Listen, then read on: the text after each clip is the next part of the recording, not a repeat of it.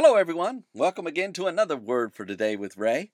And uh, we're just so glad to have you with me today as we study the Word together. We're learning so much about God's fruit of His Spirit in this book of Galatians. And before we begin our study, let's go to Him in prayer and give Him thanks for that which He's provided in His Word.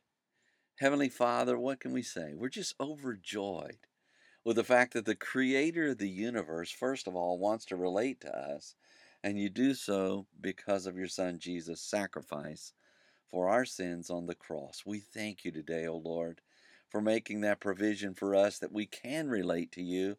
We ask that you would bless us with your Holy Spirit today, that he might guide us into all truth and empower us to live according to that truth as we study together. Lord, we give you thanks for these things in your Son Jesus' name. Amen.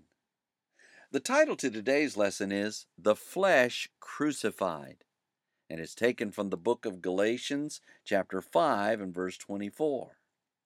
Paul the Apostle has been thorough as he shared with the Galatian church members about the difference between the manifestations of the flesh and the fruit of the Spirit.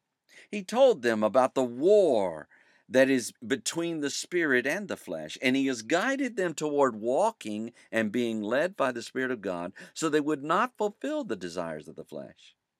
In chapter 5 and verse 24 of the book of Galatians, Paul continues his discourse about the way they are to defeat the flesh.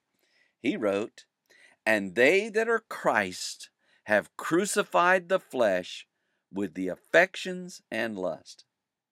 Paul begins, and they that are Christ.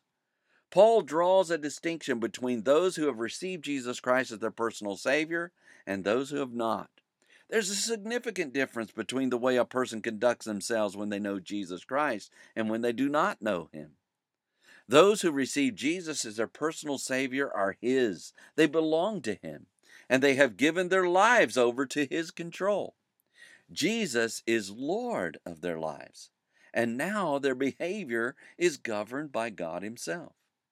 Paul continues, have crucified the flesh with the affections and lust. By being in a relationship with Jesus, those who believe in Jesus put to death the affections and lust of the flesh. In Paul's words, they crucify those desires. It isn't that the flesh nature does not still reside. However, there is an effort, a care, and a concern to not fulfill those fleshly desires within. When the passions within a person who does not have a relationship with Jesus arises, there is every effort to fulfill them. When the passions arrive in a person that knows Jesus as Savior, there's every effort to put away that desire and not fulfill it at all. The challenge in Paul's words is to belong to Christ. This is not possible without knowing Jesus Christ as our Savior. We must align ourselves with Him if there is to be any victory at all against fleshly desires.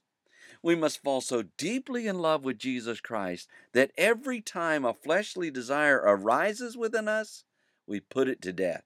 We crucify it.